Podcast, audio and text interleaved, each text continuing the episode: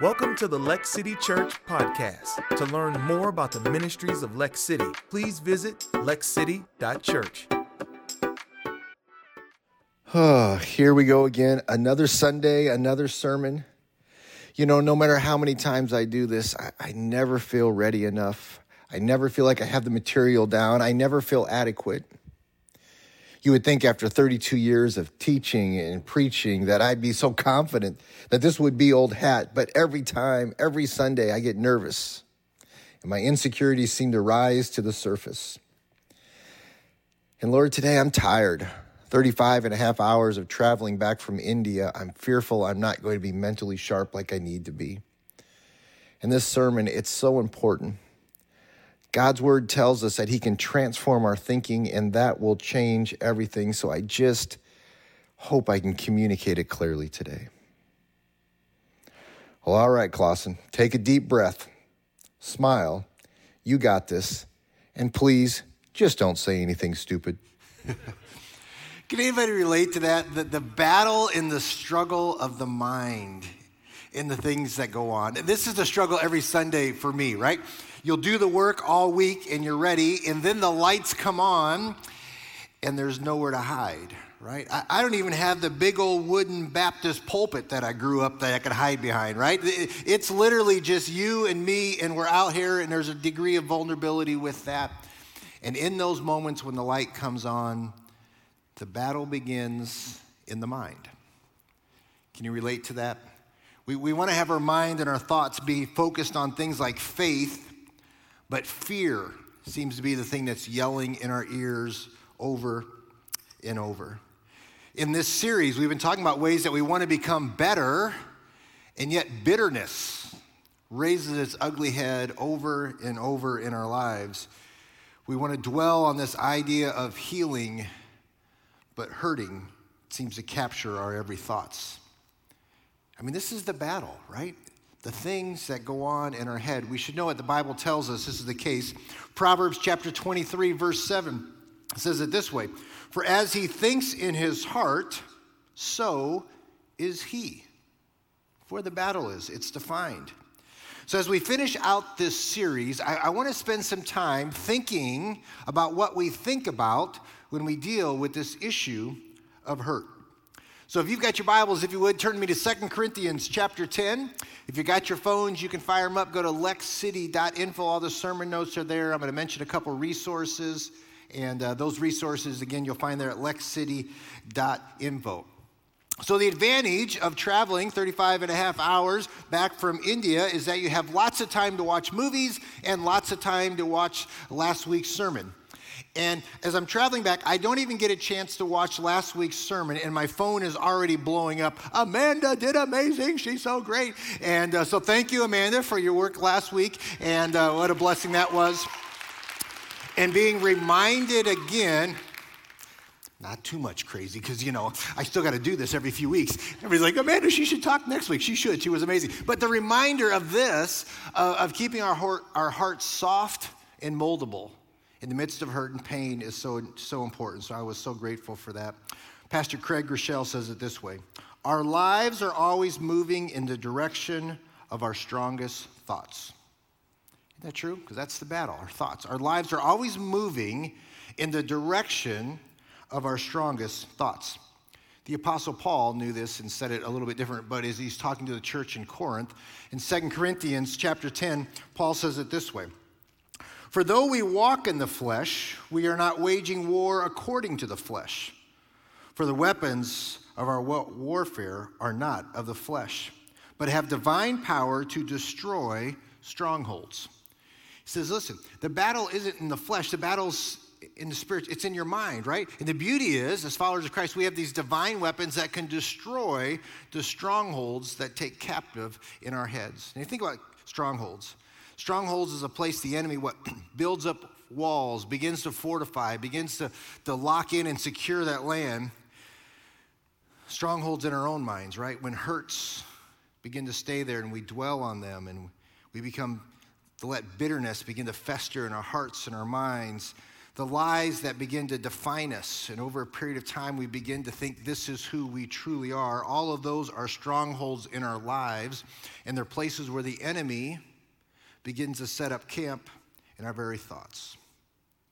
And these strongholds, if we don't deal with them, over time become bigger and stronger and more secure. It's one of the reasons we've tried to take five weeks and talk a little bit about these things. So, identify some of the strongholds in our hearts and in our minds, and to be able to deal with them. The problem is, you know, there's strongholds in your minds because it comes out in so many different ways. It comes out in the private conversations that we have just with ourselves, it comes out in lack of trust or intimacy in relationships, and we just begin to keep them at bay for fear of, of being hurt. Strongholds, they take place in root in your hearts and your minds, and they begin to steal your joy and your peace.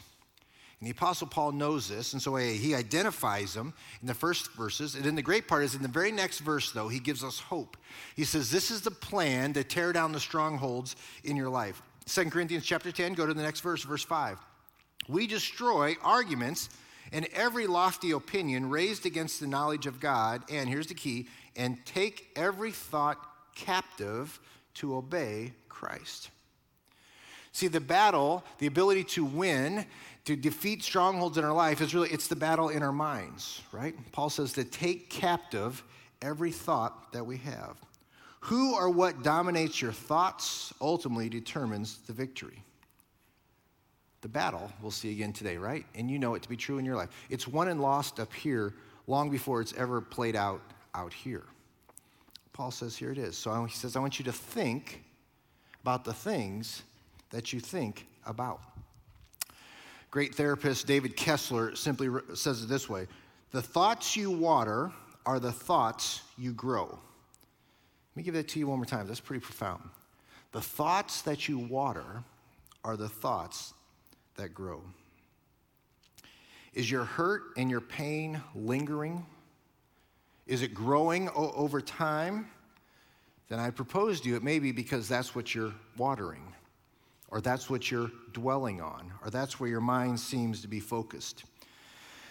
When a negative thought comes into your head, does it one thought turn into two thoughts?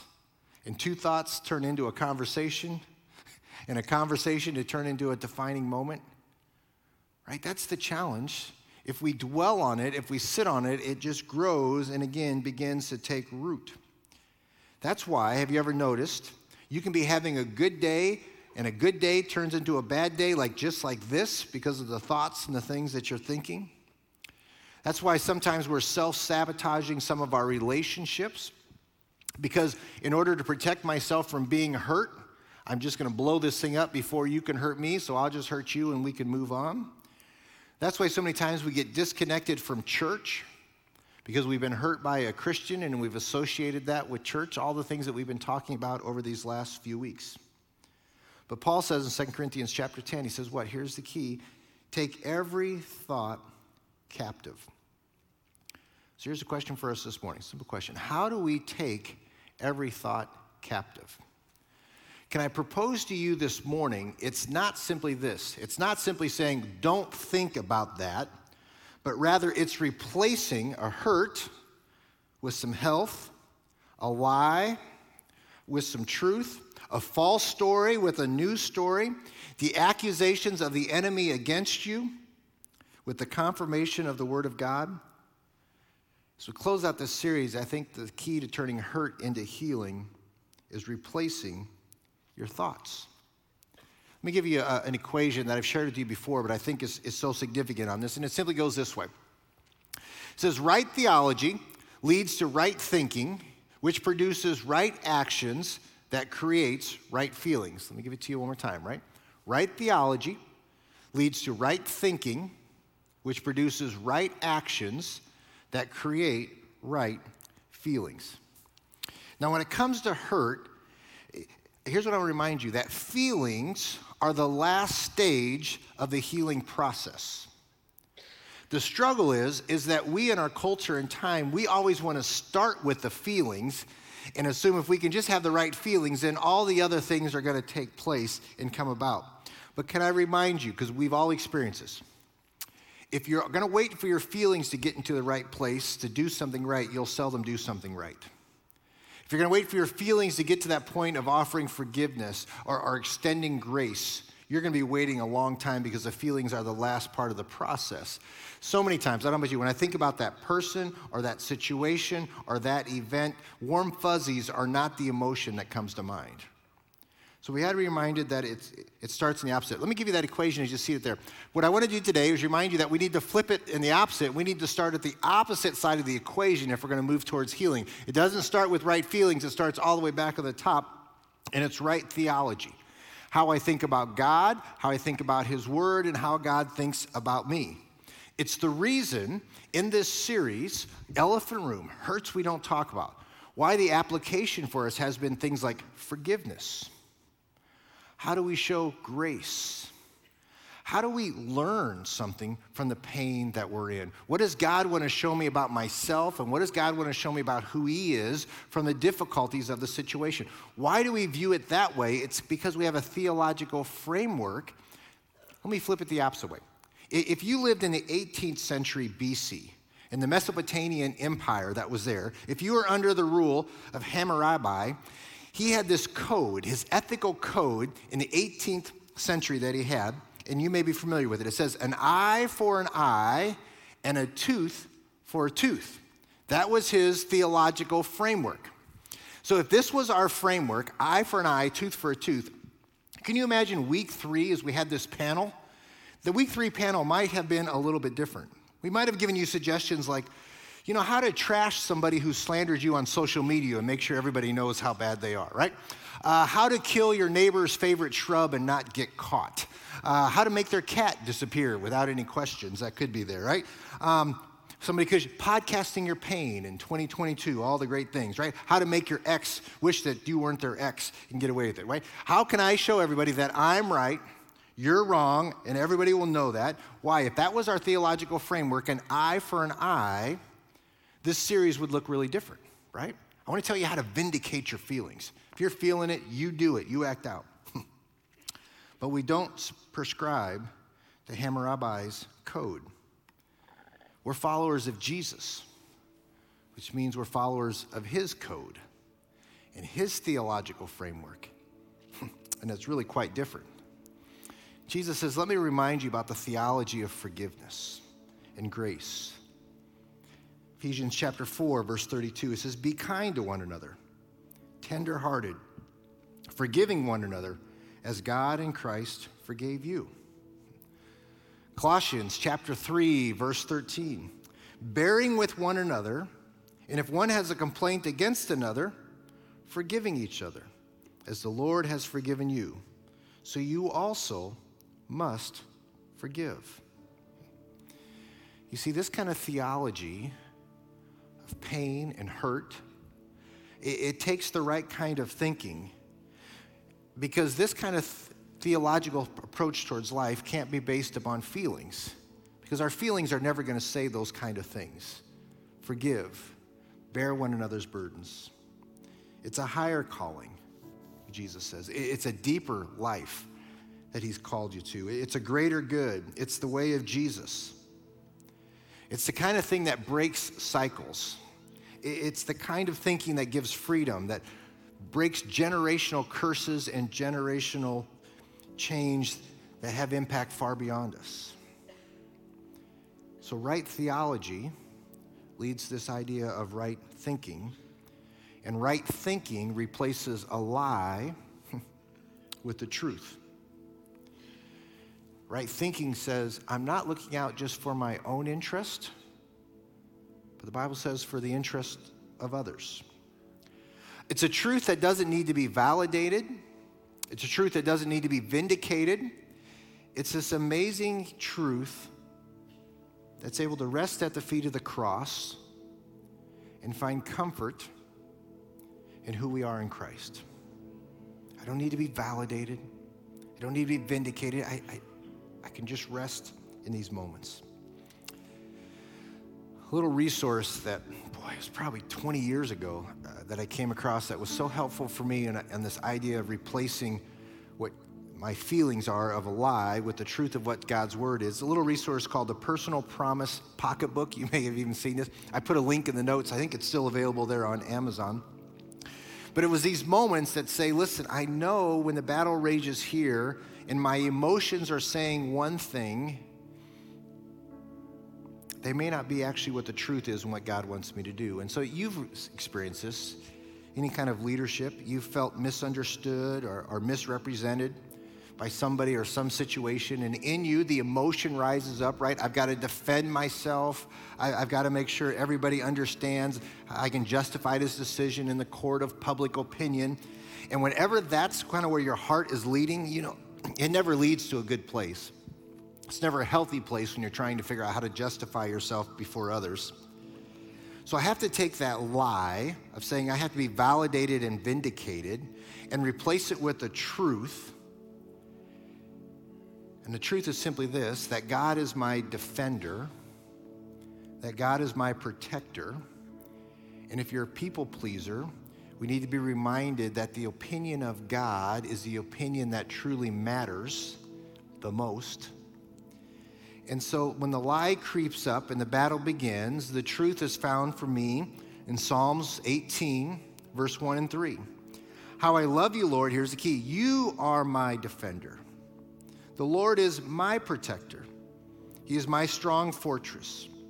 My God is my protection, and with Him, I'm safe. He protects me like a shield. He defends me and keeps me safe. I call to the Lord, and He saves me from my enemies. Praise the Lord. And so when the negative thoughts begin to come in my head, listen, I cannot give them permission to build a fortress in my heart. The moment those things come, I've got to replace the lie with the truth. Those moments, those insecurities come, I've got to remind it listen, God, you are my defender. You are my protector. You are the one that my self esteem has to come from. I've got to trust in that. That my value is not found in the approval of man, but in the approval of who you are. As a leader, and this is true in your life in your areas of influence, right? Being misunderstood and misrepresented is part of the challenge and the calling of leadership. It's what it is and what makes it hard. And so, in those moments, can you be reminded of that calling? John chapter 15, verse 16 tells me this You didn't choose me, remember? I chose you and put you in the world to bear fruit. This is what you're here to do to bear this kind of fruit, a fruit that won't spoil as fruit bearers, whatever you ask in the Father in relation to me, He gives you. and this kind of thinking produces right kind of actions with the ultimate point of creating the right kind of feelings.